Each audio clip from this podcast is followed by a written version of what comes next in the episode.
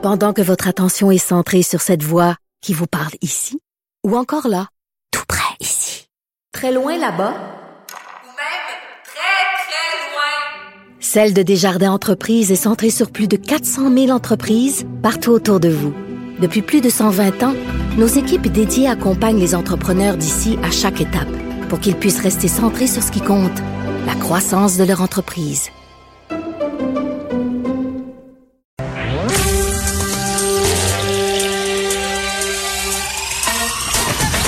Jean-François Barry.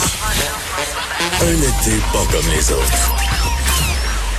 Le divertissement radio de vos vacances. Cube Radio. Jean-François Barry. Si on m'avait dit un jour que je prononcerais la phrase suivante, mardi 28 juillet, début du camp d'entraînement du Canadien en prévision des séries début août, je ne l'aurais pas cru, mais c'est le cas. Avec une, une, magnifique journée ensoleillée, ça a commencé avec un petit peu de, pluie, mais là, il fait vraiment très beau, vraiment très chaud. Tant mieux pour les gens en vacances. Il y en a beaucoup, là.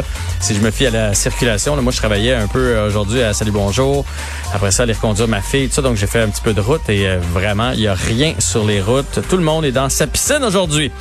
Quand même, même si le Canadien joue, on doit accorder euh, plus d'importance euh, à la COVID. Hein. C'est quand même plus important que les matchs du Canadien. Et je sais que vous voulez savoir la situation au Québec aujourd'hui. Je dirais que c'est stable.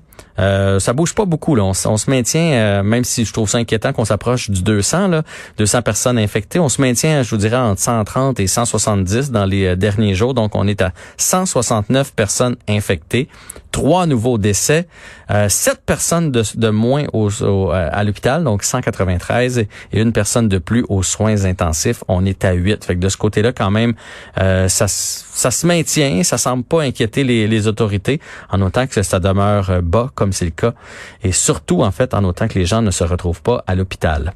Santé Canada, d'ailleurs, pendant qu'on est dans le COVID, ça s'est passé un petit peu plus tôt, là, il y a peut-être une heure et demie, a approuvé, sous certaines conditions, le Rendésivir, qui est un médicament qui peut aider lorsqu'on a de graves symptômes de COVID-19, comme une pneumonie qui nécessite là, de, de l'oxygène supplémentaire. C'est donné par intraveineux. C'est le, premier médicament qui est autorisé par euh, Santé Canada.